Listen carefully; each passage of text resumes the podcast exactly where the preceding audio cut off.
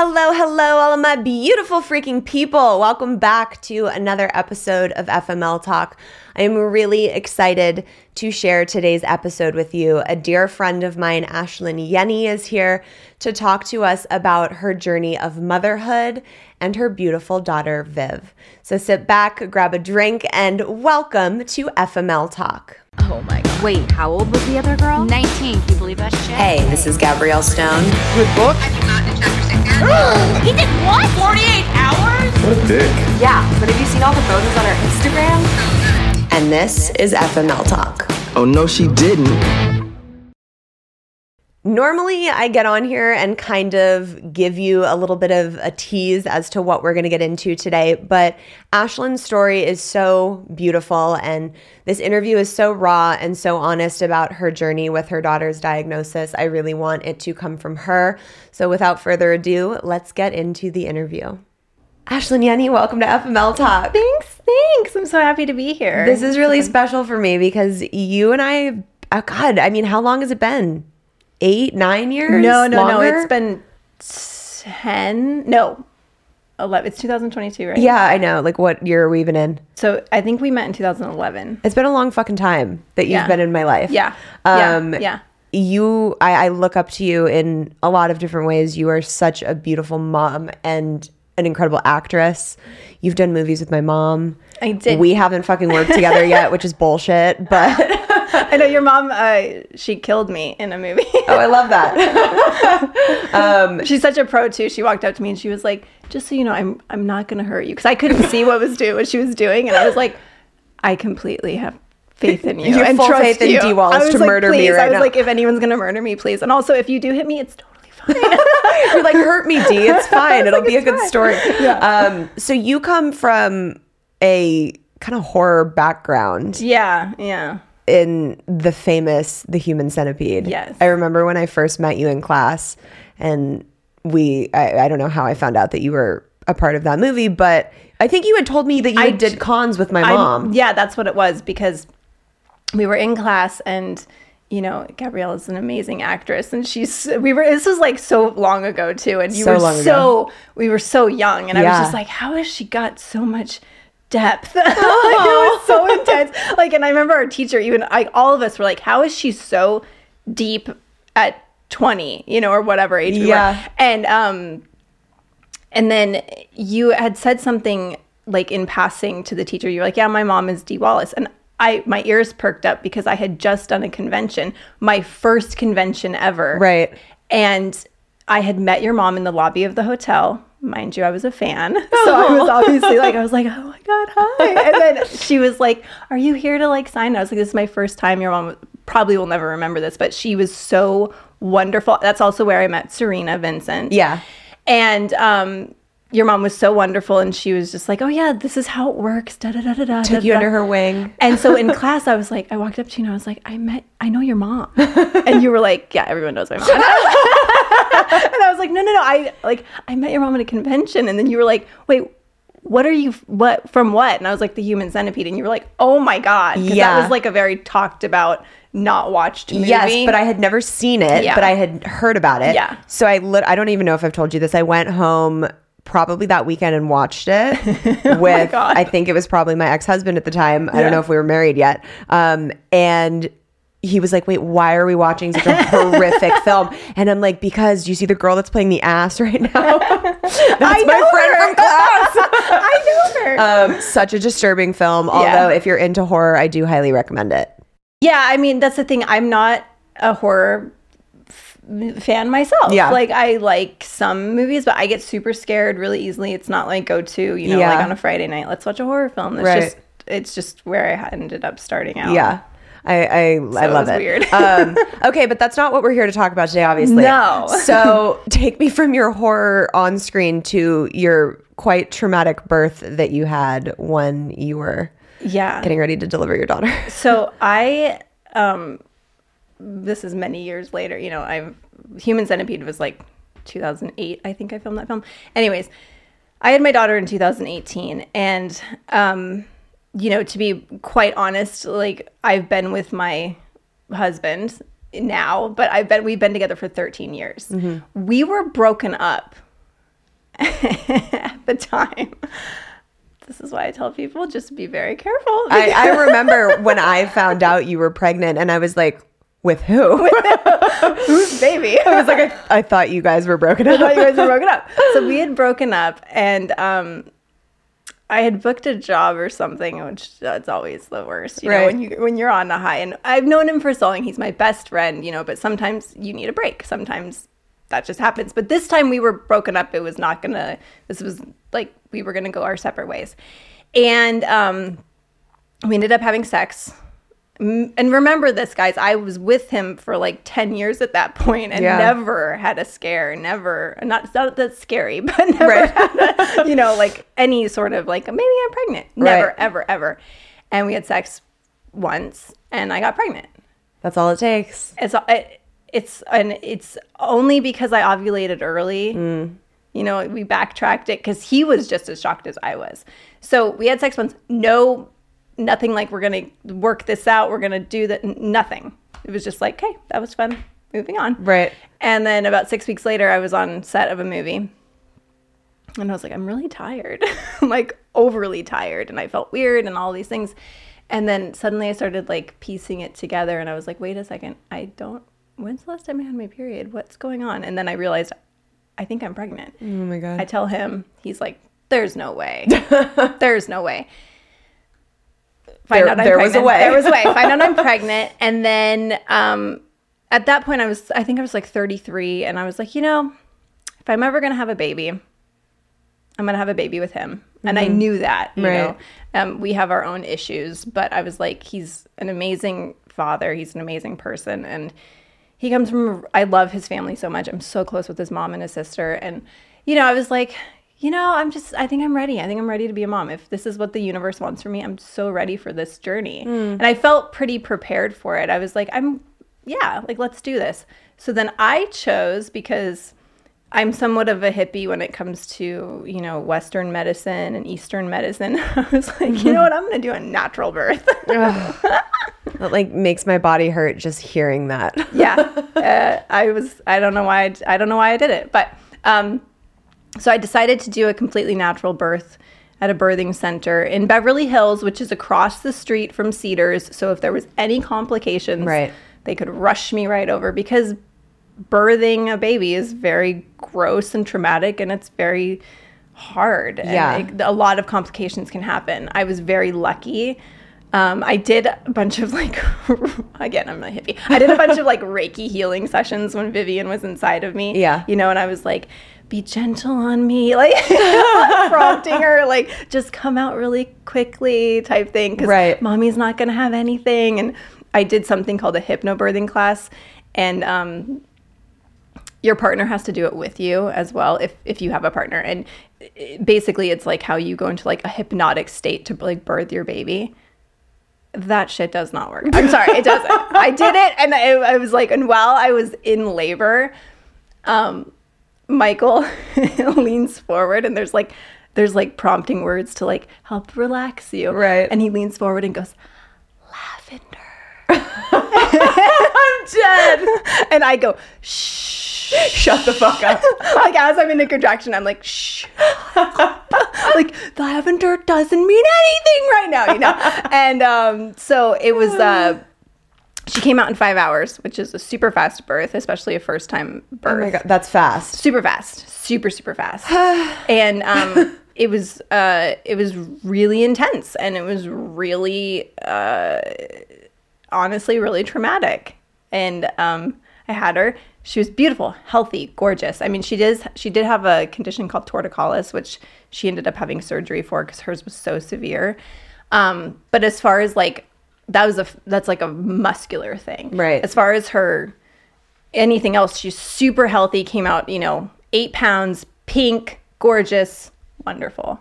And what is it? What what kind of space were you in delivering? Like where I was in water. Okay, right. I, I felt like I remembered that detail. Like in a like a kiddie pool. No, it was uh, so the birthing center that I chose to have it at. They had these gorgeous rooms with, you know, um, a birthing tub. So it was like a big, huge like whirlpool French style, you know, tub with like four posts around you and twinkle lights and I had Oh my candles god. burning. Oh my god.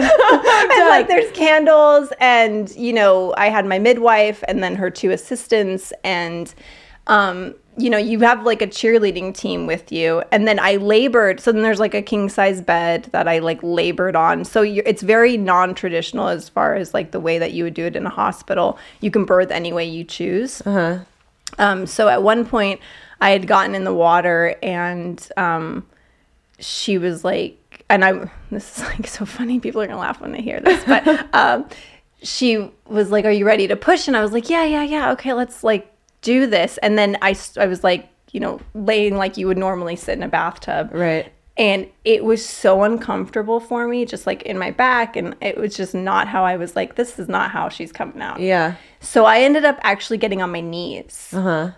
and birthing her basically In the bathtub? Yeah, On your knees in the ba- okay. Basically birthing her, very tribal, like Right. you know, like like Shitting out a baby. kind of on all fours almost. Yeah. basically very almost human centipede. So I was like on all fours because it felt more natural that way than the other the the way she was. It wasn't working for me.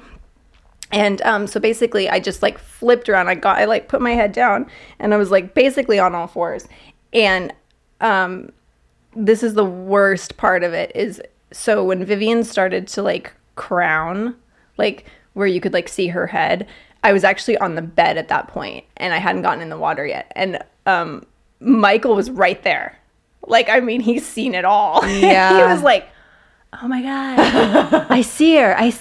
and then that's when his face changed because suddenly he went from being michael you know this my significant other to he's a fucking dad Right. and that's when i know i saw this super huge change over his face because i was like uh. oh shit he's a dad oh shit i'm becoming a mom Right. this is when it's happening this is happening oh my god and I, very vivid memory of that and then my midwife was like, "Do you want to get in the water now?" And I was like, "Sure." So then I stand up and I get in the water, and I can feel Vivian's head like right there. Oh my god. Yeah, it's like, and again, I didn't have any drugs. I didn't have an Advil. I didn't have a Tylenol. I had nothing. Like I that, feel dude. all of it. Yeah. I highly suggest getting the drugs to anyone. I mean, if you want to do a natural birth and you're like, "This is how I want to do it," absolutely 100% do it and know that you can. Right. But also it's, Also get an epidural. It's okay to get an epidural. It's okay to, and as a woman who has birthed a child naturally, it's totally okay to not be the hero and Right. just because you're going to be a hero anyways. Like Yeah. any way you birth your baby, if it's a C-section, if it's natural, if it's with drugs, however you get that baby out, that's the most important thing. When you've cooked this baby for nine months, Yes. like you've done an amazing job. Yeah. Like just pregnancy in itself is just ugh. Yeah. I, I don't like being pregnant. You know, I'll be honest with you. Some women love it. Yeah. I liked it till about 25 weeks. And then after that, I was like, I'm done. I'm done. It's, you're over the cute stage. You're Yeah. like, I'm now giant and I feel gross and everything is changing and it's, it's bizarre what your body goes through. Yeah. But, um, so yeah, so then I went back and, uh, so then I got in the water. And then this is the craziest part is when I got in the water, Vivian, on one contraction, I could feel her coming out, and I was so excited, and I was pushing, pushing, pushing, and then the contraction stopped, and then my body basically sucked her back up. so uh. it's like all the work I did, Yeah. Oh my god. everything I did to get her out Right. was gone, and I had like a mental, like a mini breakdown inside my head. Yeah. I was very silent through my birth as well, which was kind of shocking to me. Right. I was just very like Yeah. mm, internal and just like I gotta do this, Yeah. you know. And um, so on my next contraction, my midwife said to me, "Don't do it, Ashlynn. Don't do it," because she knew what I was gonna do. And that was I was just gonna keep pushing through the contraction. So what you do is you push when you have a contraction. Mm. Right. I didn't stop. So the next contraction hit and I pushed and I didn't stop pushing until Vivian was out. So basically I got her out in one contraction. I mean her whole body out in one contraction. Which is really not good to do because then you tear. Uh So I tore yeah. In like four places. Oh god. this is like really encouraging me to have a child. I'm like, yay. but then if you because you don't feel anything, it doesn't matter. They stitch you up, you're totally fine. You're almost better than new because they stitch you up so well. you're just like, wow, I'm 20 again. this is great. Um, Summer is here and life is not slowing down for us anytime soon. One of the things we have continuously relied on making our lives so much easier is factor meals. No prep, no mess, no cleanup meals.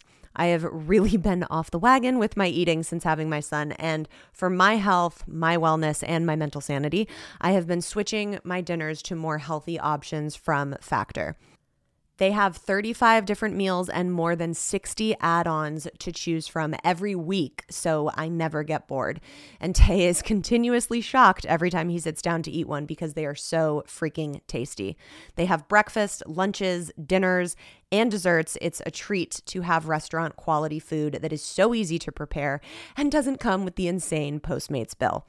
Head to factormeals.com slash FMLTalk50 and use code FMLTalk50 to get 50% off your first box plus 20% off your next month.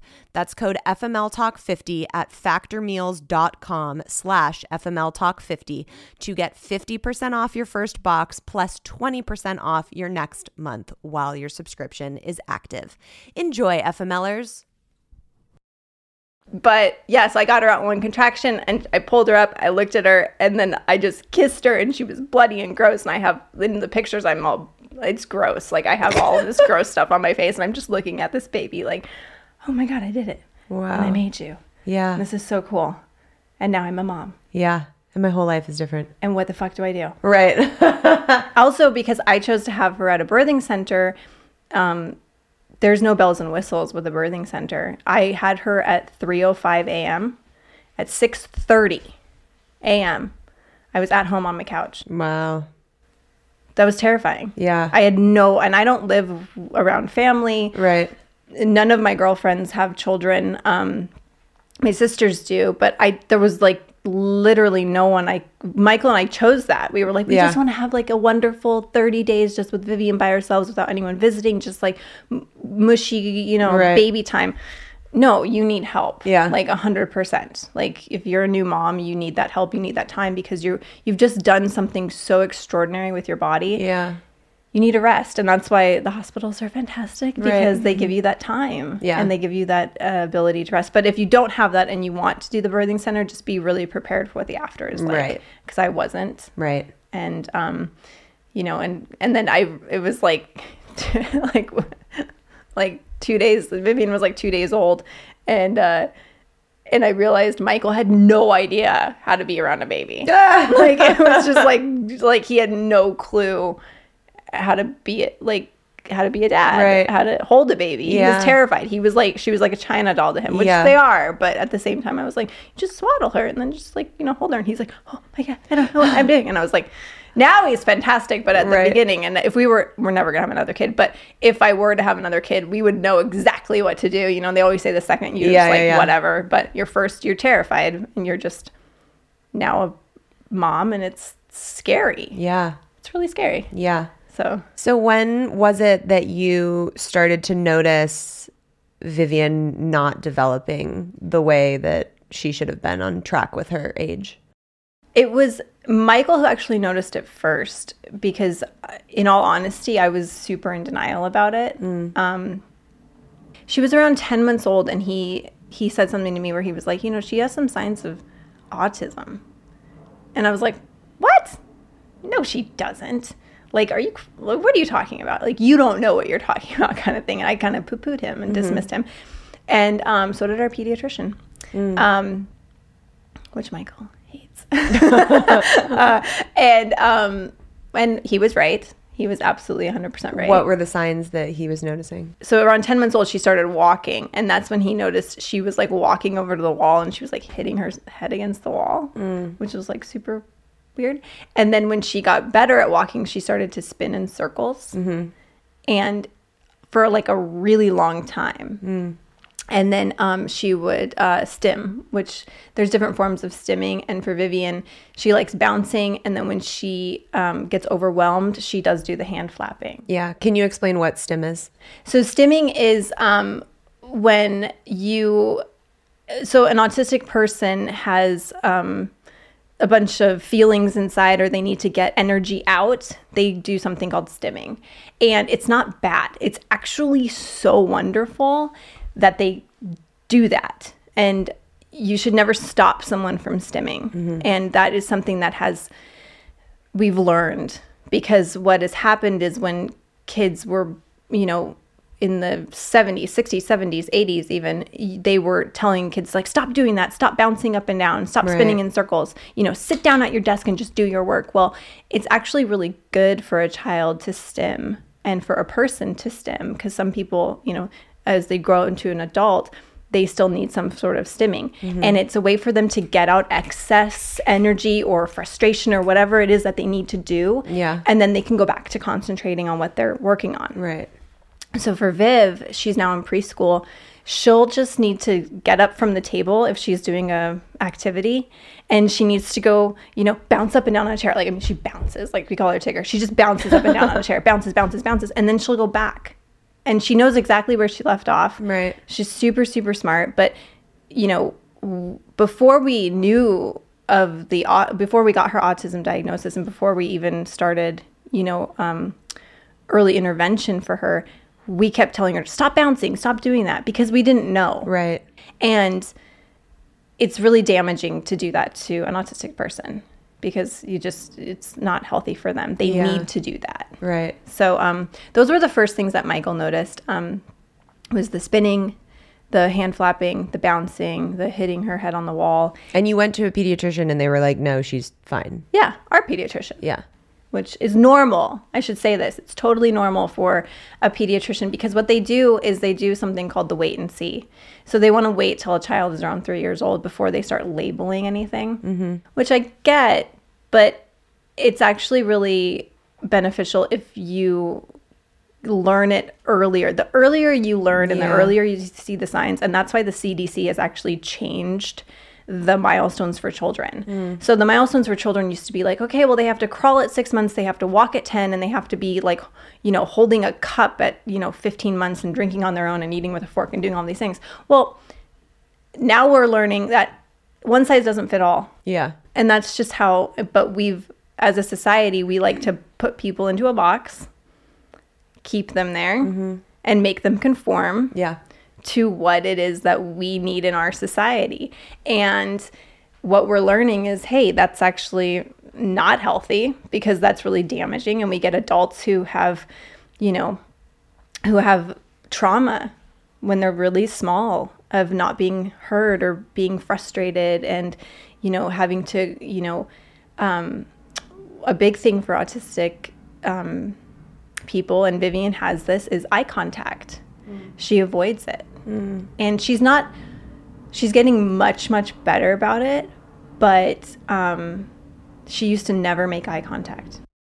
Never.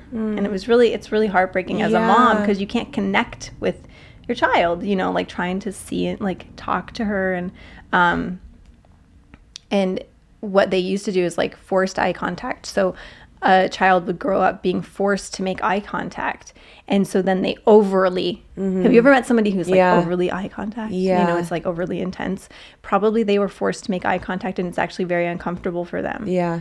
and that's not okay that we've like forced them to be this way and um, there's also something called masking which Mm-hmm. is where you mask your uh, whatever's going on and you kind of um, mirror whatever someone else is doing Yeah. so you'll mirror like oh that person's laughing i'll laugh too Right. even though you're really not wanting to laugh Right. so it's really fascinating being the mom to an autistic child because I just one didn't know anything about autism Yeah. prior to her. I knew a little bit about it. Um, I have, you know, I have a nephew who is on the spectrum, but he's on the spectrum in a very different way than Vivian. He's, you know, uh, he talked, you know, my, my daughter's completely nonverbal. So, and it's nonverbal, non-speaking. You can choose your term. Um, she says one word. She says "mama." That's it.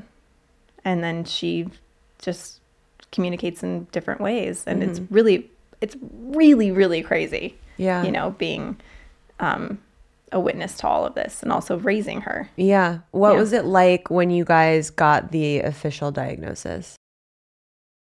Oh for me it was and i i don't like to say this but it was devastating Yeah.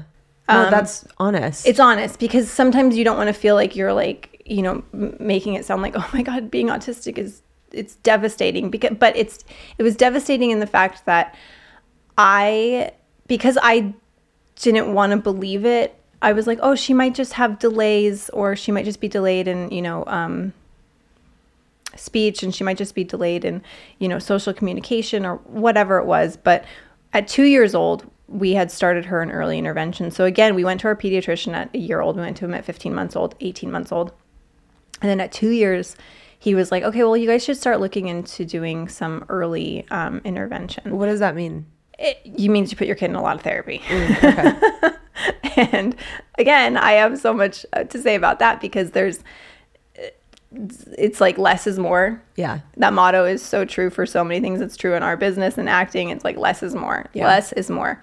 And um, what you'll so after you know our pediatrician was like you guys should start looking into that we had her assessed by a speech pathologist an ot therapist a physical therapist and they all agreed to that she needed to start x y and, and a child development therapist they agreed she needed to have all of these different therapies so from two to three vivian was in a lot of therapy. And um, it's all play based sometimes. Uh, but again it's like it's there's something called a preferred activity and a non-preferred activity? We grew up doing non-preferred activities. Right. do we uh, do we love cleaning the toilet? No that's a non-preferred Right. activity. But do we love doing laundry? Some people love doing laundry. It makes Yeah. it's fun. So it's a preferred activity. So things like that. And so basically teaching kids how to do non-preferred activities and sit and do them. And when they're that young like she's a baby still. She's Yeah. two years old. But i had her in a lot of therapy and i actually had to fire a couple of different therapists at the time because i didn't like how they were interacting with her. I thought they were too strict. Um, she doesn't need you know she needs positive reinforcement not negative reinforcement Sure. and some of the therapists were a little bit more old school and i just was like nah not gonna have it and that's when you as a mom have to advocate for your kids Yeah. so much and um but so for a full year we did that and then um again she was in speech therapy for a full year and we didn't see any progress there is something also that going back to um signs that she was autistic was um, when she was about a year old most kids at that age start repeating words and they're always that's like the saying like be careful what you say around your kid because Right. they're going to repeat it you know um, vivian never repeated words so it's something called echoic control which is most children you can say you know flower and they'll go flower or try to say the word Right. Vivian never did that. She still doesn't do it. It's it's it's wild. Yeah. Like because I've been around enough children. You know, I've I have nieces and nephews, and I've been uh, you know babysat my all, all through my high school years. Been on, around enough kids where I was like, that's weird that she doesn't repeat ever. Like she doesn't even open her mouth. She doesn't even try Yeah. to say anything. and so when did you find out that she was nonverbal? So then, um, well, that was just like a given when she was like two, and we started speech therapy. And then the speech therapist, you know, we're hopeful that she will speak at some point. in I was going to say because that doesn't mean that it doesn't mean she'll never talk. Right. It doesn't mean she'll never talk. Right. Um, it just means that right now it's really, really hard. Yeah, my mom tells this story all the time. She was at a convention and this mom came up to her like in tears. Um, and she was like, I took my 11 year old autistic son to go see E.T.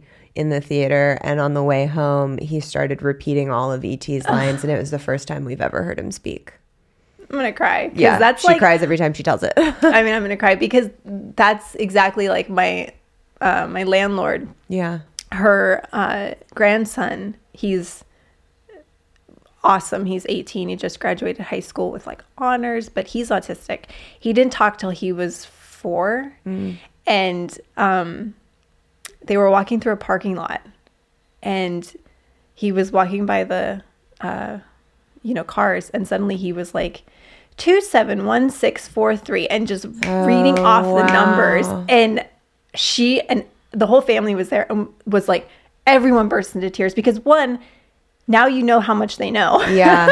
Right. suddenly they're like he knows his numbers Right. we had no idea wow. oh my god and so you know michael and i are kind of waiting for that day Yeah. you know we're really hopeful for it um there's something called apraxia which is where the actual muscle doesn't work to speak but vivian's had one-off words where she can she'll we were at the dentist and they gave her a ball and she goes ball. And i'm like yep that's a ball. Wow. so i'm like i've heard her talk before. And like michael came in the door the other day and she was like hi. You know and then she Yeah. said bye. She says no all the time at school. But again these are called pop off uh, pop out words where Right. it's not all the time. And it's just more like when she feels like doing it it's not that it's something she consistently says. Yeah. like mama is the only word she consistently says.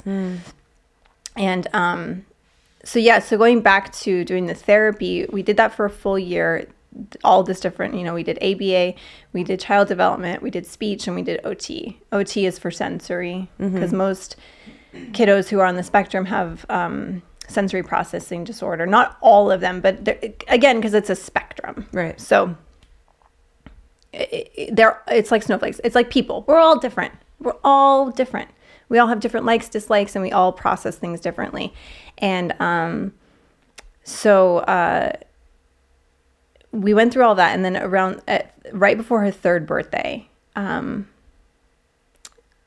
and this is also where it's really hard in the US because some parents have to wait a really long time to get even an appointment with a child psychologist.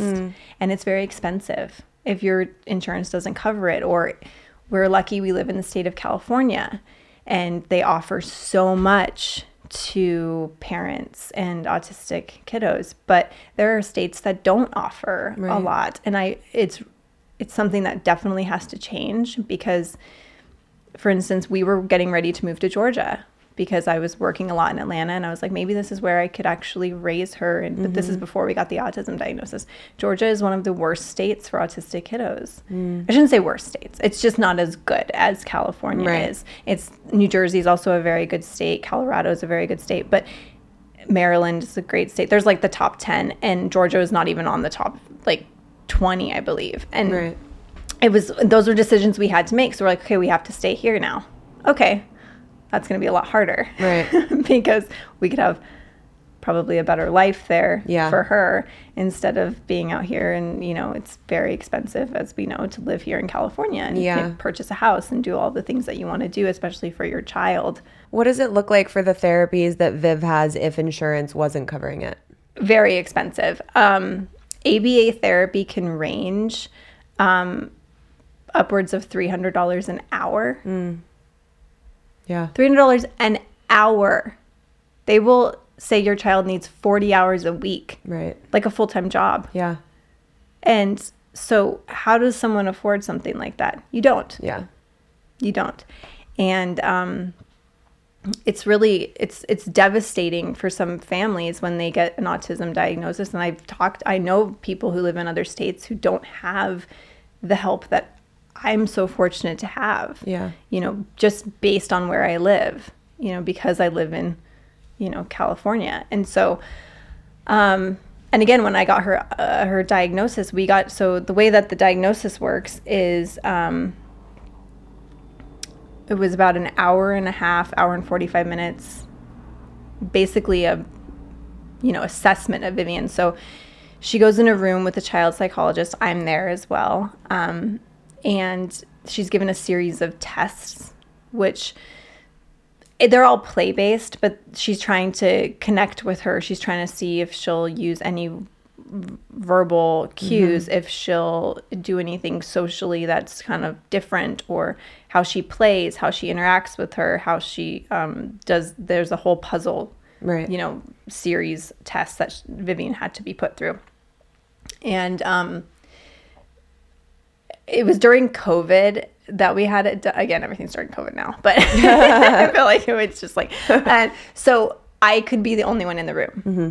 And um, Michael was out in the car, and uh, and it was just really intense. Like it was a very small room that we were in, and the woman who was doing it had just, you know, kind of her bedside manner was, you know, a doctor who was not so caring in regards to how she was interacting with us and she was just kind of like by the book this is what i'm doing da da da. And then she just started saying stuff that like oh that's interesting she does okay and i mean she's typing so many notes mm-hmm. on your kid. And i mean i've already had the assessment done earlier by all of the therapists Right. so i had all of this knowledge of like all the things vivian couldn't do. Mm-hmm. And it's a laundry list of shit you know? Yeah. she's like so delayed in all these areas. And then this child psychologist is now doing this again. So i'm like afraid as a mom Yeah. because it's you don't want your kid to to you know you don't want them to suffer. You don't want them to be delayed. You want them to run and play and skip and jump with all the other kids and just Yeah. you know that's it. Like but uh so we get done with this you know assessment and, and the woman looks at me and she was like well she's definitely autistic and i i i just was like uh, uh, okay like i didn't i didn't know how to process like Yeah. it was just so just i was like no there was just no like I just felt really just like the band-aid was ripped off Yeah.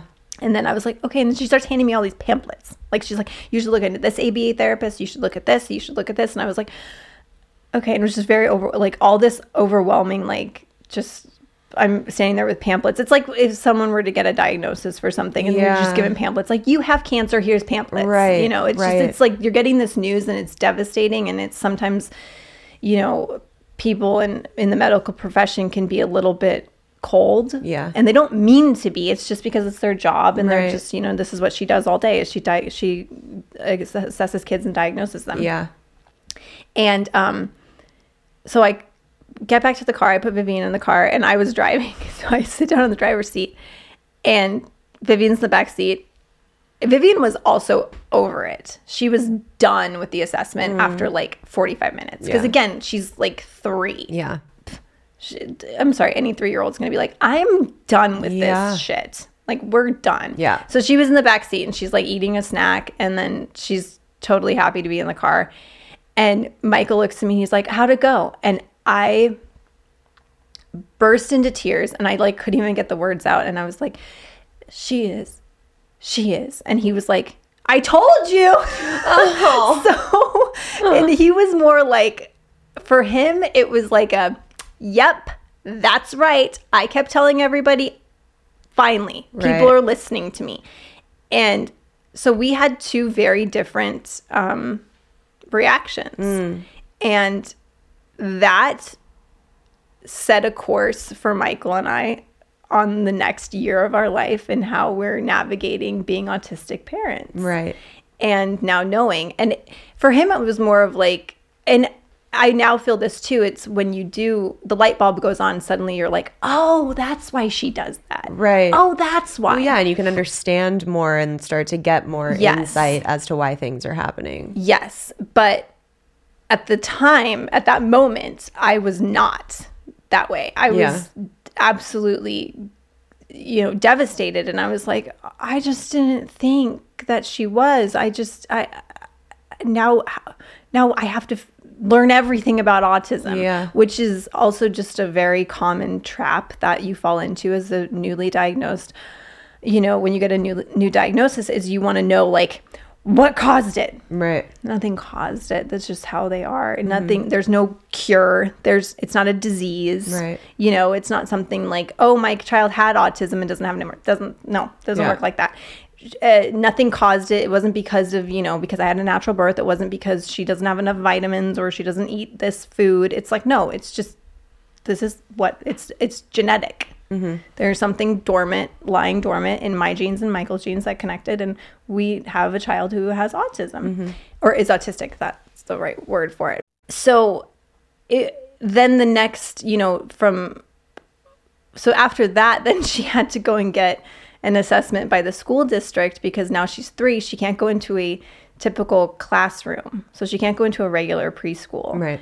So again, because it's California, they have a ton of things that they offer, and so the school district here offers a um, preschool program for kiddos um, from three to five, and it's a very small classroom. It's about twelve kids, and you, if you want to, you can put your child in that program. And so then I had to take Vivian. Now knowing that she does have this autism diagnosis, she has to go and get an, another assessment by a group of three people a speech pathologist uh, there was like an ot therapist and then someone else in the room and they all assessed her at the same time and it was really overwhelming for her Yeah. and again they said it was going to be an hour it was like two hours long and they started giving just all th- all, all three of these, these adults were just putting stuff in front of her and making her do and then vivian just i love my girl so much she's a scorpio Yeah, I love it. she goes all done Oh my god. like clear as a bell. Mm. And they all looked at me and they were like, "Well, she's done." And I was like, "Yep." And then she went and sat in this spinny chair and just sat there and went back and forth and just stared at them like, "Don't you make me do anything Oh my else." And I was like, "Ooh, this girl's fire, man." Yeah. And I was like, "Yep, she's done." And um, moving forward, and so then after that, it was like a whirlwind. You know, then I put her into her preschool program, and then she has to, again, never having been in a classroom setting, never having been around really other kids, Right. because again, she's at that, she's a COVID baby where she's, um, where she's a, COVID kids are the kids that are at that age where developmentally they didn't get the social that they should have right. had Right. it's really affected our little ones. Yeah. I have a niece who's uh, six, or yeah, she's six, and she was like hated her year off because it was such an important year for her. And um, when she did go into kindergarten, she was like, "Yes," because she's such a social butterfly. Yeah. She didn't understand like, why can't I go see my friends? It was Right. it's, like our kids. It's affected understand. adults Yeah. very horribly, but it's also affected our kids a lot. Yeah. But for someone like Vivian, it's affected her even more because she's now just like, this is how the world works. Right. I'm alone and I have these two people at all times. Yeah. And that's not how it works. Right. You know? How did the diagnosis affect you and Michael as a couple? Um it it's been so challenging and uh it, it, to be completely honest it's been really really hard. Um we have never fought more. Um and it's not because we're like it's so funny. It's like it's not even that we're mad at each other. We're not mad at anything. We're not mad that she's autistic. We're not mad. We're just it's like we're just navigating this new world where we just did not know this was going to be our life Right. and we just um and this is something we have had to learn how to you know couple her together but also remember and I, I think of you often because i had to you know do my self-love cocktail Yeah. like it was a really big part of you know how i was going to mentally be okay because anytime you have a kid you want everything for that kid. You want it you it, your life becomes everything about that kid. If it's typical or neurodivergent like you want everything to be perfect for your child and your relationship can suffer. In any Yeah. parent you know uh, child relationship. But then when you get the diagnosis with autism suddenly it became like we need to research everything. We need to figure out like what supplement do we need to Right. go how are we going to do this? How are we going to do this? What are we going to do? And you become so all of a sudden michael and i were one ship you know going forward and then we became two. Hmm. And i would excel in certain areas and then i would be like oh you need to catch up to me. I'm reading so much about this and you're not doing enough and you're not doing enough. And and then we started to separate. Mm-hmm. And he started and then we've had to have changes in our life like you know we were both actors and then because i needed to stop working which i've taken a break and just be at home with her he's now had to take a position working full-time a full-time regular job Right. it's in an industry he absolutely loves but that's something he didn't think was going to happen Yeah. so it's mourning the loss and there's grief that comes along with it and it's mourning the loss of the life you thought you were going to have Mm-hmm. I thought i was going to take my daughter to auditions with me. Right. i mean she has like she did a commercial when she was four months old with me. I thought she was a coogan account i was like i have all Yeah. this crap set up for her. I thought oh we're going to do like mommy daughter auditions. Like it's going to be fabulous you know Right, all this stuff. nothing is what i thought it was going to be.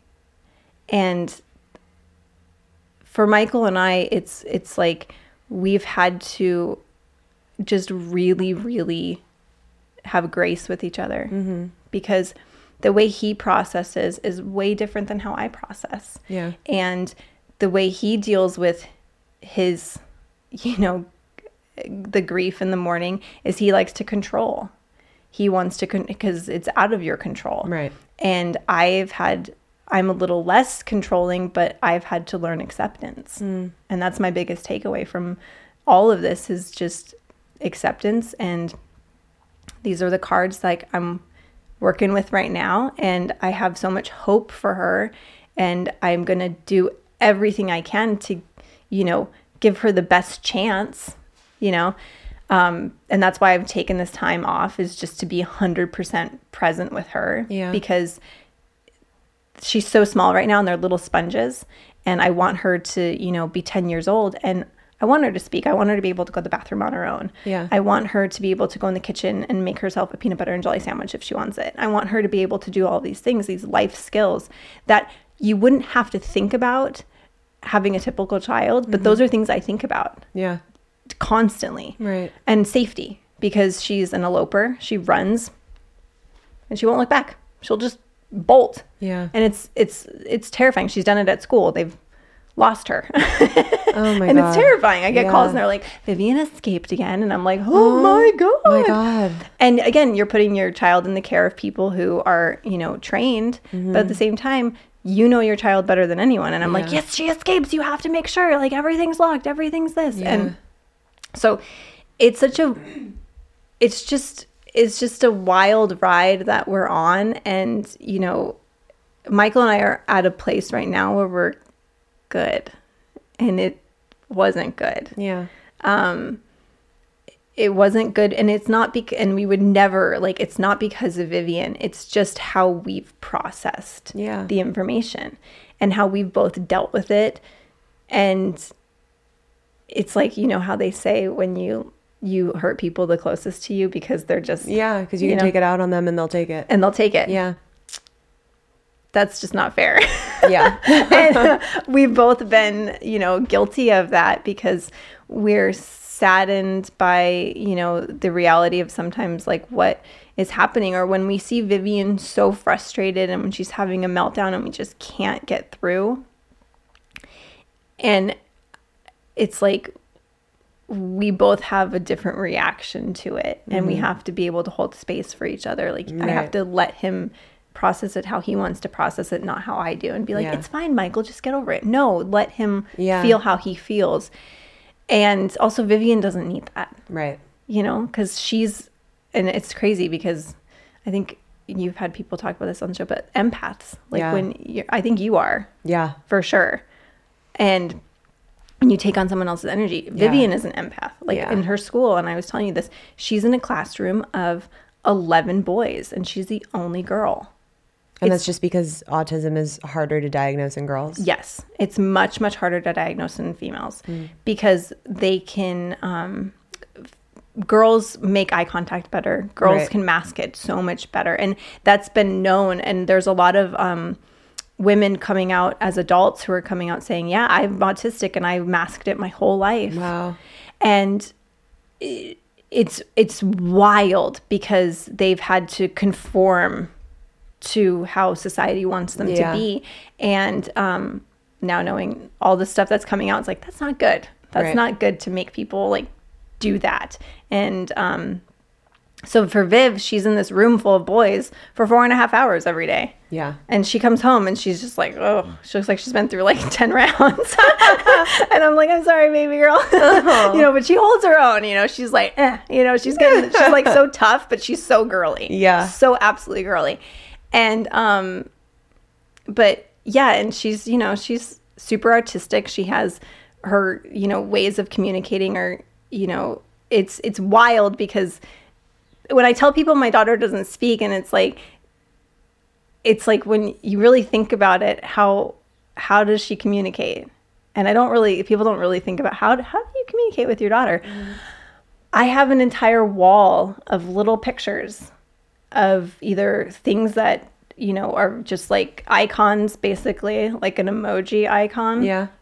of some sort that she recognizes or an actual photo of like michael or an actual photo of like a dinner plate um, you know her favorite snack her favorite cartoon character and then what she does is she goes and points Right. that's how she asks for things. And she goes over and she points, and we use pictures, which will then translate into an basically an iPad, which then she can use when she goes out into mm. public. I'm hoping that we don't have to have that for her life, but if that's the way it is, I'm starting it now. Yeah. Because a lot of kids they say don't start them it's called an AAC pad. They're like, don't start that type of communication because then they're going to rely on Right. it. Well, for me, I want to start that communication because we're not now as frustrated as we were. Yeah. Like as soon as I started, like it's literally a wall in my Yeah. and as soon as I started that, you know, I started it around Christmas, her frustration level has gone down and down and down, and she's happier Mm. Right. because she's like, I'm understood. Yeah. Like I wanted, you know, chickpea puffs instead of veggie straws, and I could tell mommy, you know, right. and that's amazing. Yeah. That even just that tiny little thing, or I want to go to the park and swing. Yeah. I don't want to go to the park and run around and have bubbles, you right. know, type thing. Right.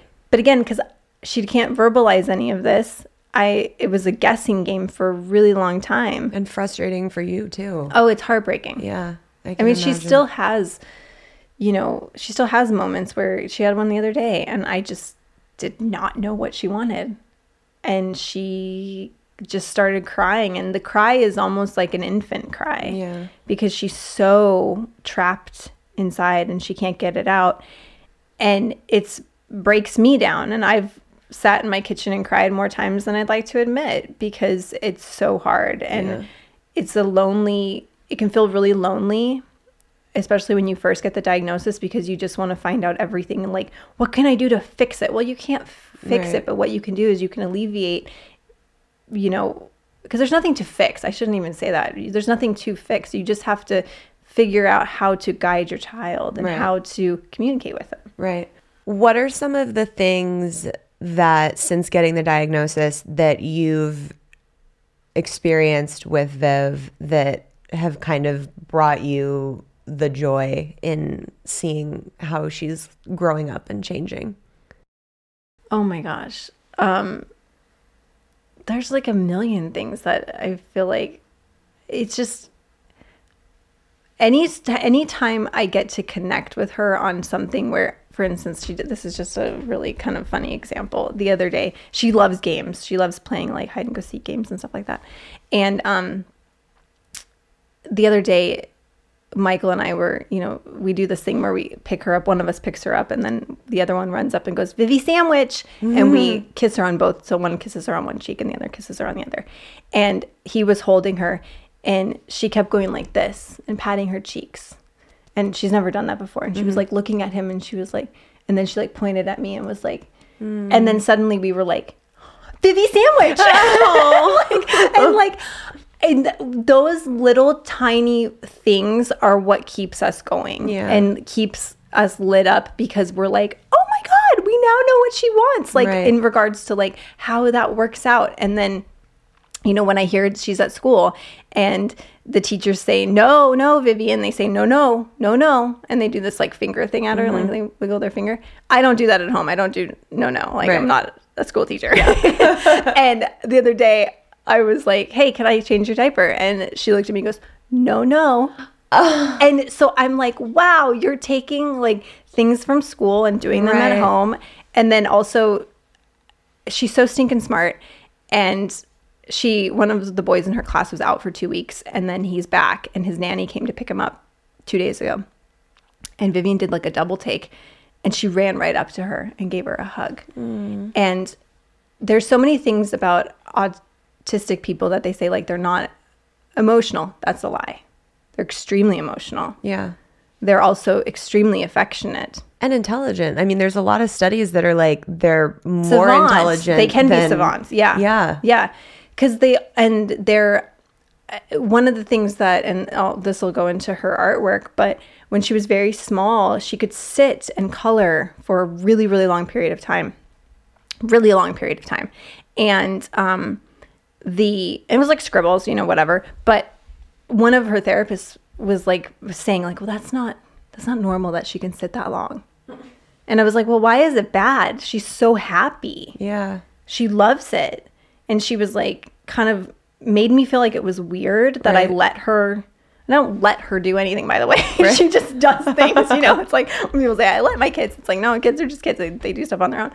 But i was like why is that bad? Like so some of the stuff that I was being told like oh that's not that mm, that's kind of mm, that's not you shouldn't i don't know.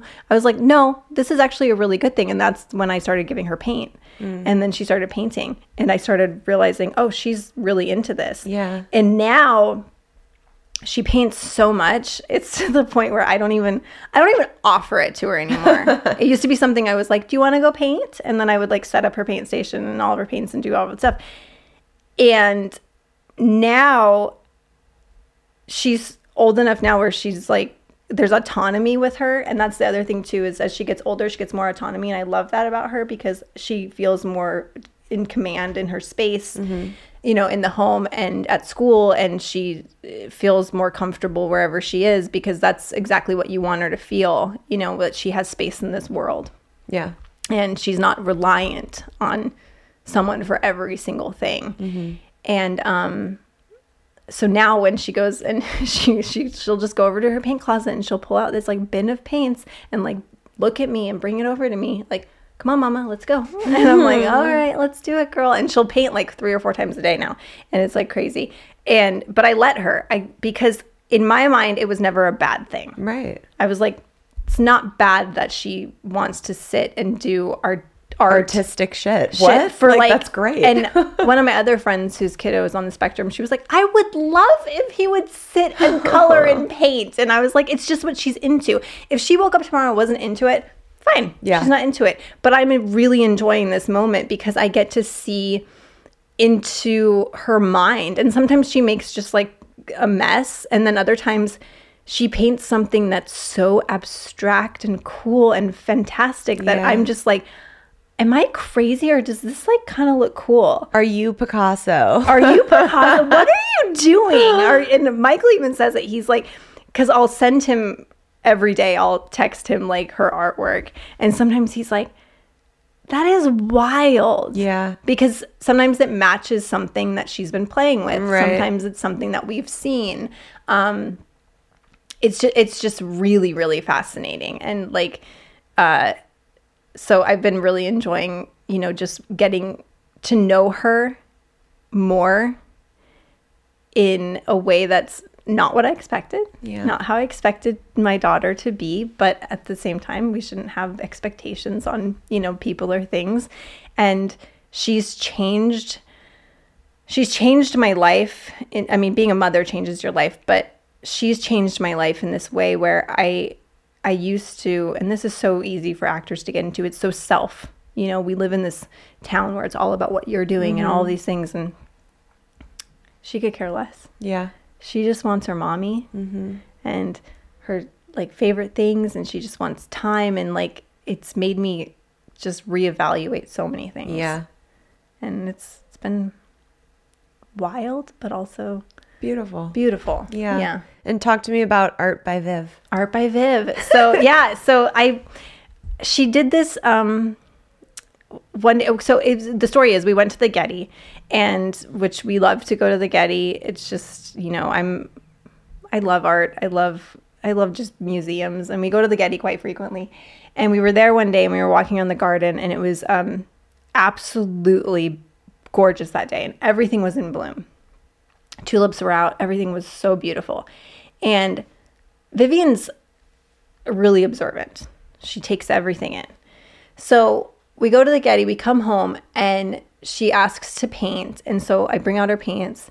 She picks out the colors. I don't do anything. I, she literally hands me what colors she wants that day. You know, she has two different palettes, one with like 900 colors on it and one with like six. I prefer the six one because it's less mess, but whatever. and then um, she sits down, and I didn't have any canvases. I just had paint paper. So I put a piece of paint paper down, and then she goes over and she paints this picture, this thing. And then she has this habit when she's done, she puts her brush down and walks away. And I walk over to it and I was like, wow, that's kind of cool, Viv. And I, I make her feel really proud of everything. So I hang everything up. Mm-hmm. So I put it on the fridge and I didn't think anything about it. And then I was like, I don't know what I was doing, but I was like looking at the fridge and I was like, is that a tulip? Did she straight up paint a tulip? Mm-hmm. And I was like, no way. That's so wild. And I kept looking at it more and more. And then I started noticing her artwork. Like, I started then really paying attention to what she was painting. And she would like paint something. And if it looked like something that could be something, I would like really study it and I would figure out what she was trying to mm-hmm. paint. And I realized she was painting a tulip. It definitely was a tulip because my child is obsessed with flowers. She's obsessed with them. She smells every rose she sees. She sees a rose bush, she'll pull them down, smell them. She's obsessed. And um, so I started noticing that she was painting things that we that were in real life. Yeah. You know, like I'd take her to the beach quite often, and she'd come home and she would paint, and the whole paint would be blue water. Right. And again, it's all abstract. She's Yeah. three and a half. You know, it's not like it's like you could tell it's like, but I know what she's trying to convey. She's conveying her emotions through these paints. And it's just really fun to see because she's painted some really cool stuff. And most recently, I had a birthday and I had these flowers, you know, from Michael, and it was like yellow, purple, and you know, or yellow, pink, and purple were the colors or whatever, and some green behind it. And she kept taking the vase and moving it from the table to the window, the table to the window for like days. Mm-hmm. Just kept doing it, and then taking them down and smelling them, and moving them back and forth, and it was just like you know this repetitive behavior. And I just let her. I was like, yeah, she just loves the flowers. And then she comes up to me, brings the paints. She points to all the colors she wants. I just squirt them. I don't even think anything about it. And this was like at 7:30 at night. Mm-hmm. She goes to bed. You know, it's like she's gonna go to bed really soon. But I was like, okay, you feel like painting? Please don't get dirty. Like I just gave you a bath. and she puts it down, walks away, and then we go to bed. And I come out and I look at it, and she has painted this bouquet. It seriously look. It's it, and it, it was the same exactly the same, you know, arrangement. And I was like, no way. and I look at Michael and I'm like, did she really just paint this? And he's like, I don't know, man. And I was like, there, like, but again, we've seen it so many times. Yeah. So I started her website. It's called Art by Viv, and on it you can read about her a bit more. And then um, I have a gallery of all of her artwork. love like you that. can see it. And again, like I say, if she doesn't want to do this anymore, you know, she wakes up at four and she's like, "I'm done painting, mom." Fine, okay, Yeah. we're done painting. But right now, it's just really, really cool to see. And then I'm such a proud mom that I put it on a hat, like her tulip painting, which I called the lone tulip. I put it on a hat and I put it on a T-shirt and I like just randomly posted it on Instagram because I'm that mom. I'm so proud. I'm like, you guys like my T-shirt? Vivian painted this. I love it. I framed it and I have it on a hat. I got like 50 messages. I love it. And it's not like I'm not an influencer. I'm a mom. Like 50 messages for me is qu- like I open it up and I'm like, whoa. And legit, it was like 50 people. Yeah. Where can I get an Art by Viv merch? And I was like, what? and I was like, um, I mean, I guess I could do something with that. I don't know. I, I kind of just made it for me. and that's what I said. I was like, I kind of just made it for me, but okay. And then my sister called me and was like, I have to have a t-shirt like immediately. Yeah. So I sent my sister a t-shirt and she lives in Colorado and she does like lunch duty at her daughter's school. And all the teachers and moms were like, what is that? Stop. And Alexis was like, my niece, three and a half. She's autistic. She paints. Oh. And then my niece, who's six, was like, I want an art by Viv. And then my niece was like, Mom, I want to start painting. And Oh then my my, God, sister, who's like a clean freak, was like, It's really Vivian's thing.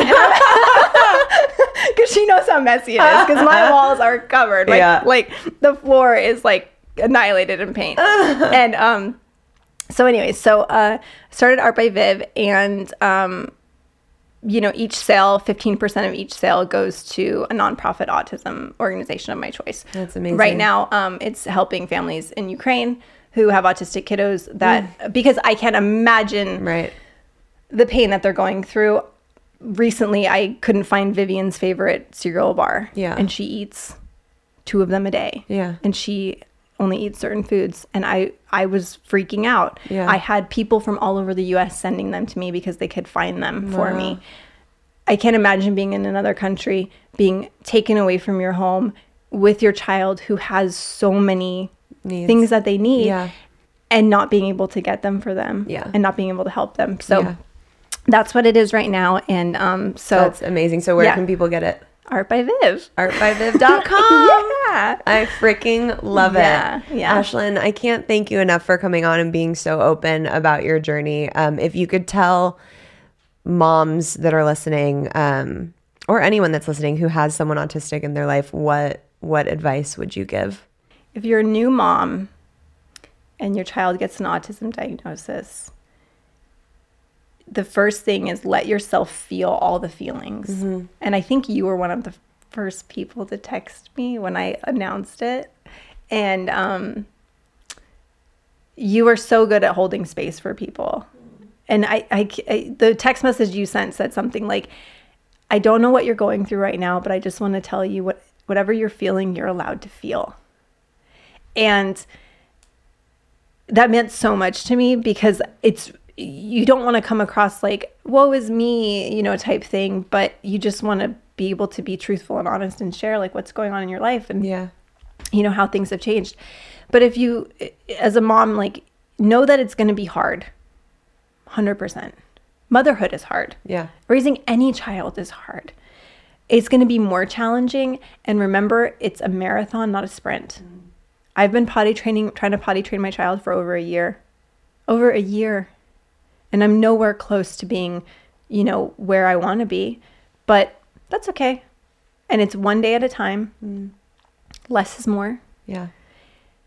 you're going to get told, you're going to get packets from people that say your child can't do so many things. Throw it out the window. It's mm. bullshit. Yeah. Because your child is perfect and they can do so many things. Never limit them because we live in a society that tries to limit people and what they can do and we have to break that. And those are my biggest takeaways is and advocate for your child. Yeah. If you feel like your child is showing signs of autism, get them into stuff early. But again, less is more. They don't need to be in a ton of different therapies. They probably need maybe just to get outside more. Right. That's also a therapy in itself. You know your child better than anybody else. Don't let people bully you or make you feel like you have to do things that you maybe you don't feel comfortable with or you're like, ah, I'm not really aligned with that. Advocate, trust your gut, and just learn that it's not a disease. It's just how they are. Yeah. There's nothing you need to fix. It's beautiful. Embrace it. And um, also remember to take time for yourself and your spouse. Yeah. You have to do that in any, even just anything. Do- you have dogs. Yeah. Anything. If you're taking care of any sort of thing in your life, it can come between you and your relationship with yourself Yep. and how you take care of yourself and how you take care of your partner and how you guys take care of each other you have to do your self love cocktail. You have to do all of those things because if you don't, you're not going to be a good mom. Yeah. You're not. And You're mm-hmm. not going to show up for the kid, your kid, the way that they need to. I'm so much better. If I can take 15 minutes, and I have no shame in doing this, if I need to meditate and I haven't mm-hmm. meditated that day, pff, Mickey Mouse Clubhouse is going on, babe. Yep. I'm going in the bedroom. I'm taking some mommy time because I'm going to be such a better mom Yeah. the rest of the day. Oh my God, I'm so happy to hear you say that because I say that all the time. And I think sometimes people brush it off because I'm not a mom. Um, So No. I'm so happy to hear you say that. Oh my God. but you are a mom. You have two gigantic dogs. right. Three, Oh, two that sorry, are big. Three, three. and so it's like, and you run your own business. Like you have this is this is huge. You know, you have so much going on, and anything in life, anything can can come in and overwhelm and suddenly you stop taking care of yourself or you're like oh i'll just do that later i'll just you know i don't need to work out today yeah you do Yeah. actually maybe you do Right. oh your eating goes out the window or you're not eating as healthy as you should be and you're not getting outside and getting i'm a big believer in light therapy and just getting outside Yes. in light and just anything you need to do for that you find that like lights up your soul and feels good remember to keep doing those things Yeah. even if it's just like 10 15 minutes little snippets that you can find throughout the day do it and michael and i are such big believers in that because it's also your mental health mm-hmm. it affects other people Yeah, big fucking time. so big and Yeah. if we're not taking care of our mental health if i'm not in a good mental state whew Yeah. I have a short fuse Everyone else is suffering. and then I have a short fuse with a daughter who's frustrated and Yeah. a daughter who doesn't understand. So if I have a short fuse with her, which trust me, I have, like I've lost my cool on her more times than I would like to admit because it's frustrating. Yeah. And um but like the other day I I I have to drink magnesium every day. I just have to. I have to drink some magnesium. It just calms so nice. It's like a CBD. Woo, it feels good. and um, I realized I had gone hiking with my girlfriend earlier in the morning. Viv was at school and I was like rushing around doing a bunch of stuff. And I picked her up and I realized I hadn't had my magnesium. And she was, she started screaming about something. And I was like, and I could feel the rise come up of my, like, what are you screaming about? And then I was like, check yourself. Hold on. Wait a second. And I was like, mommy needs a little bit of mommy time. So we went home, made sure she was all set up and okay, got, some magnesium, drank my magnesium, and like did like a quick five minute like reset. Mm-hmm. Came out, was like, hi, I'm great. Let's go the rest of the day. Yeah. I had to reset. Yeah. Because I'm not going to, if I don't do that, it's not going to be good for her. And that's so important in any situation you're dealing Any with. Any situation, Yeah. any time in life. Yeah. You know, it's it's it's so important to do that because otherwise it's just yeah, we've said it. It's you're gonna everyone's gonna suffer and Yeah. yeah. So Can you tell us where people can find you on social media if they want to follow your journey? if you want to find me, I'm on Instagram, Ashlynn underscore Yennie. And artbyviv.com. And artbyviv.com. Yay. So Thank you for being here. I so appreciate it. And I love you. I love you. Thank you for having me. I want to thank Ashlynn so much for coming on and being so open and honest about this incredible journey she's been on with her beautiful daughter, Viv. If you guys aren't watching on YouTube, I am holding up one of her hats from the Art by Viv website.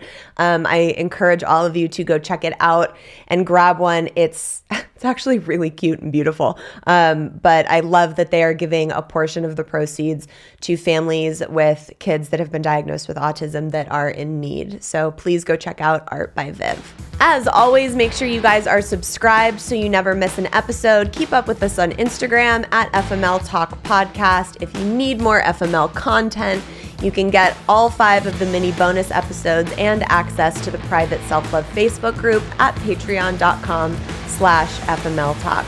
And as always, have a self-love cocktail on me. Cheers! Welcome to As a Woman, Fertility Hormones and Beyond. I'm your host, Dr. Natalie Crawford, and I am a fertility physician and co founder of Fora Fertility in Austin, Texas. We will talk about a wide range of topics, including the menstrual cycle, your hormones, infertility, IVF, mental health, and, well, beyond. So join us and become part of the community of collaboration that amplifies others as a woman. This podcast has been brought to you by Podcast Nation.